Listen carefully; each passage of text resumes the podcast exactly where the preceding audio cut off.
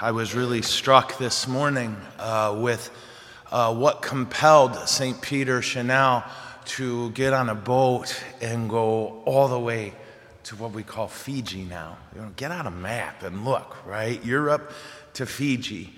Uh, and at a time, of course, when the danger of death on your way there was constant. Um, and what was he leaving, right? He was leaving a Europe that was torn to pieces uh, by fights with the Muslims and fights with the Mongols. And by fights, I mean losing. Uh, a Europe that was racked by disease and poverty. Um, it was and is considered to be in the time frame of one of the most difficult times to be alive uh, in Europe. Uh, much like when I talk about the time when Jesus walked in the Middle East, at this point in Europe, more people died before 16 than made it to 16 years of age. They were poor in Europe, they were uh, tired, they were torn to pieces and ravaged by disease, and their number one priority was to send out missionaries. Isn't that crazy? Isn't that beautiful? A war torn, diseased, violent place sought to export the best thing they had.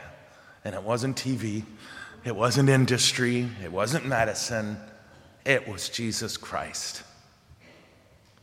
Now, here's what blows me away. That's amazing enough, and I should stop, but you know I'm not gonna.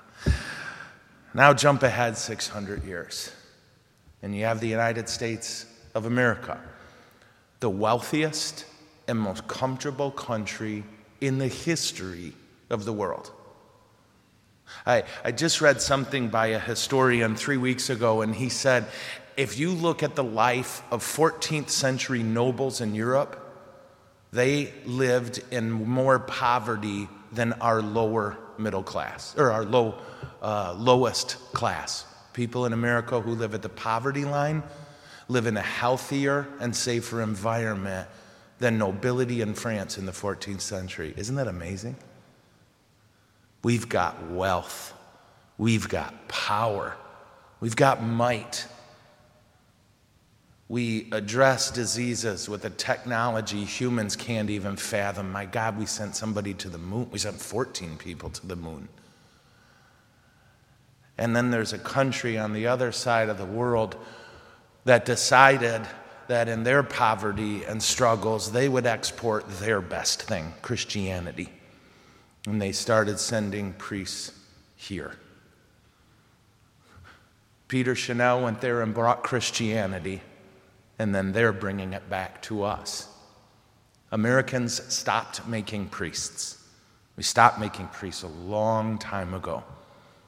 We've never had this many Catholics in the country at any point in our history, and we've never had so few priests per Catholic in the history of our country.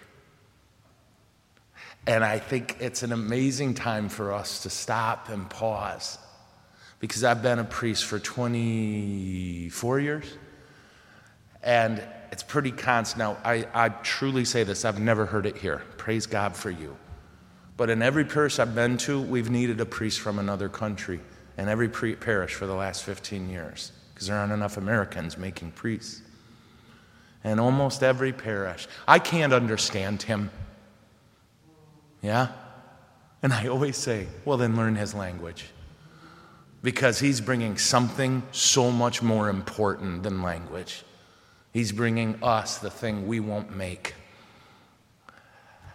We are so blessed for St. Peter Chanel because he went and planted seeds that we are eating and harvesting today. And so I thank Jesus, of course, for Father Lay. I thank Jesus for all of those priests who left their mom and their dad and traveled across an ocean from India, Africa, Fiji, and came here to offer us what we refuse to make for ourselves but need so desperately so may Jesus bless those beautiful men and women who've crossed oceans to bring us the thing we need the most not money, not power, not medicine, but the gospel of Jesus Christ.